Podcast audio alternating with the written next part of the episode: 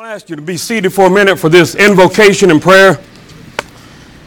During this invocation, I want to ask you if you'll remember and if you'll turn and if you'll then stand. It said that when a nation goes down, one condition may always be found they forgot where they came from.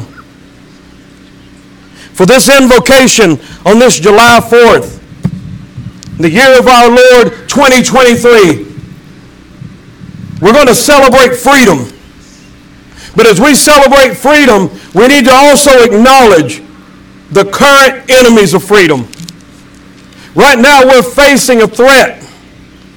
We're facing enemies of freedom that are breathing out threatenings on anything pure, on anything innocent. That I say that it's more oppressive than that which they faced in Britain.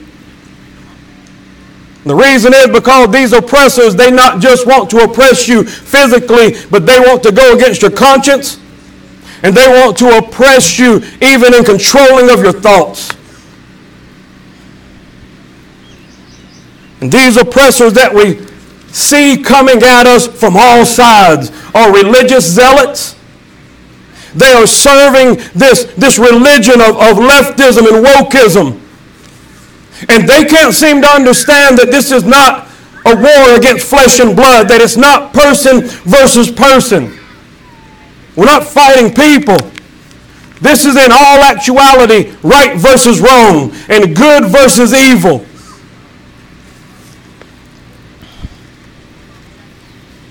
In many cases, even the churches have bowed a knee to this. And in many cases, they're not willing to stand up for what's right. When they were placed by God as a vanguard to stand up for what is right. And many of them now see themselves as victims to, to woke political things. Many of them lay prostrate at this ancient paganism masquerading as progressive Christianity. They are themselves victim of these politics and this Jezebel spirit that is now leading a conga line to destruction. We have to heed the words of Jesus Christ. Revelation chapter 2, verse 5, he said, Remember therefore from whence thou art fallen, and repent and do again the first works, or else, or else I will come unto thee quickly, and I will remove thy candlestick out of its place, except thou repent. Because the people with morals and character have decided to back out of politics, back out of government, back out of the communities around us. We now see young people who are growing up with the mindset forced upon them that they need to reduce themselves down to race, gender, and sexuality. They're falsely told that these shallow things are what really determines if you're a victim or a champion. And the more this false narrative is pushed, the more oppression must be forced on the public. Many are dead set on entertaining a culture of victimhood that is clearly unsustainable. The media has now become a malicious mouthpiece for these tyrants. The media has sold its soul to radicalism and will tell whatever lie it takes to protect their agenda. Those who now control the teleprompters have a clear message their message is if you stand for anything good, moral, or decent, you have no place in the America that we're building. And you will very soon be discarded. They've seized control of many teachers' unions, universities, Hollywood, some churches, social media, and finally even the White House. But don't you think for a minute that I'm sharing with you a message of doom and gloom. Because what they are truly doing is that they are unknowingly creating a deep yearning that will turn into a widespread cry unto Almighty God. Jesus Christ is the deepest desire of mankind. even when they don't know it. The misery and the mental problems that they cause will ignite the largest influx of conversions to Christ that we have seen in our lifetime.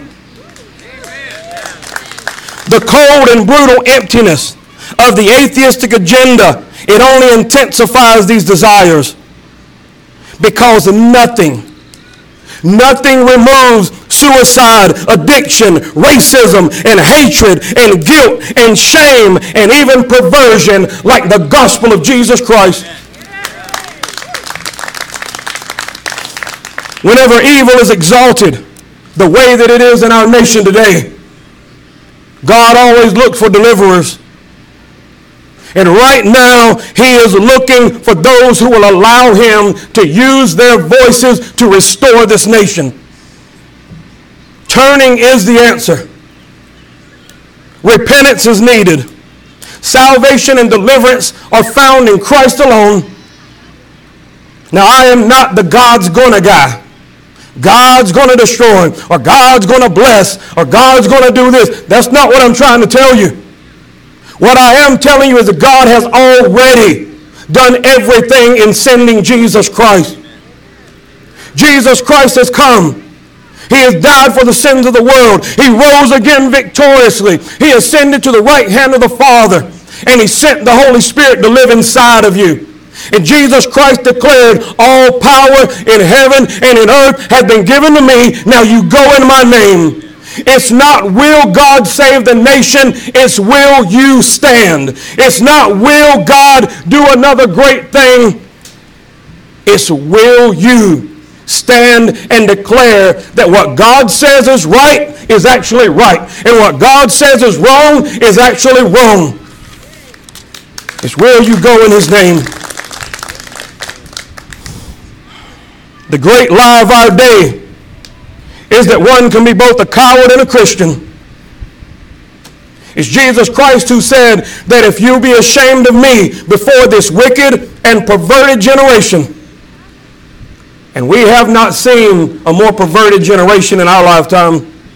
He said, If you be ashamed of me before this wicked and perverted generation, then I will be ashamed of you before the Father and the angels. But I can say with absolute conviction that you will stand for what is right. I can say with absolute conviction from my heart that you will stand for what is right if you can say yes to any of the following. If your love for your children and your grandchildren is greater than your fear of what people say about you, then you will stand. If you are so concerned about their future, if you are so concerned about the world that they're going to have to grow up in after you're gone, that you're willing to do anything, I'm telling you, you will stand. If you know why crime is rising and morals are falling, you will stand. If you know who's stealing our freedoms and our way of life, you will stand. And the reason why I say it that way is because if your eyes are open in this time when so many are blind, I'm telling you, you are the called of God. If you can look around and see this evil plan unfolding while so many turn a blinded eye, you are the called of God. Because God does not show us problems to initiate fear inside of us. God has not given us the spirit of fear, but of power and of love and of a sound mind. If God is allowing you to see the problems of our day, it's because He's called you to be the answer to that problem. And as we pray right now, I want to ask you to first of all pray with me for the three things that the Apostle Paul desired prayers for in Second Thessalonians chapter 3. Beginning at verse 1, he said, Finally, brethren, pray for us. Number one, that the word of the Lord may have free course, that the word of God would go unhindered in our culture. Number two, pray that the word of God be glorified, that it be honored and be given its rightful position. And number three, Pray that we may be delivered from unreasonable and wicked people.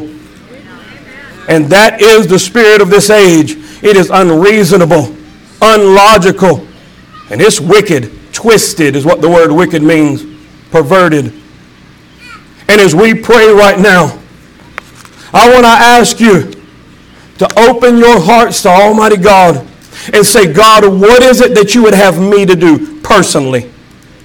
What is it that you would have me to do? What can I put my hands to so that your blessing can be on this community, so that your blessing can be on this nation? Please pray with me now. Heavenly Father, we thank you for your mercy and your grace, and we receive it right now, God. It's only by your mercy and by your grace that any one of us has made it this far, and we thank you for it, God.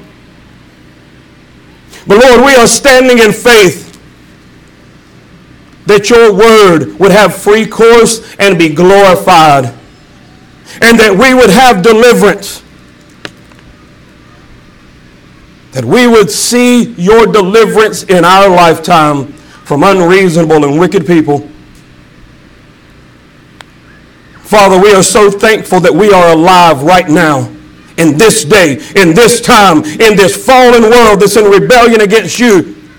Now, Father, we are standing in faith for your strength to be the salt and the light that you've ordained us to be. Bring us to the place to where we will not have the fear of man that is a trap. But we would stand boldly in your life and in your love, that we will be a blessing to everybody we come in contact with. And we stand ready to give you all the praise and all the glory for it.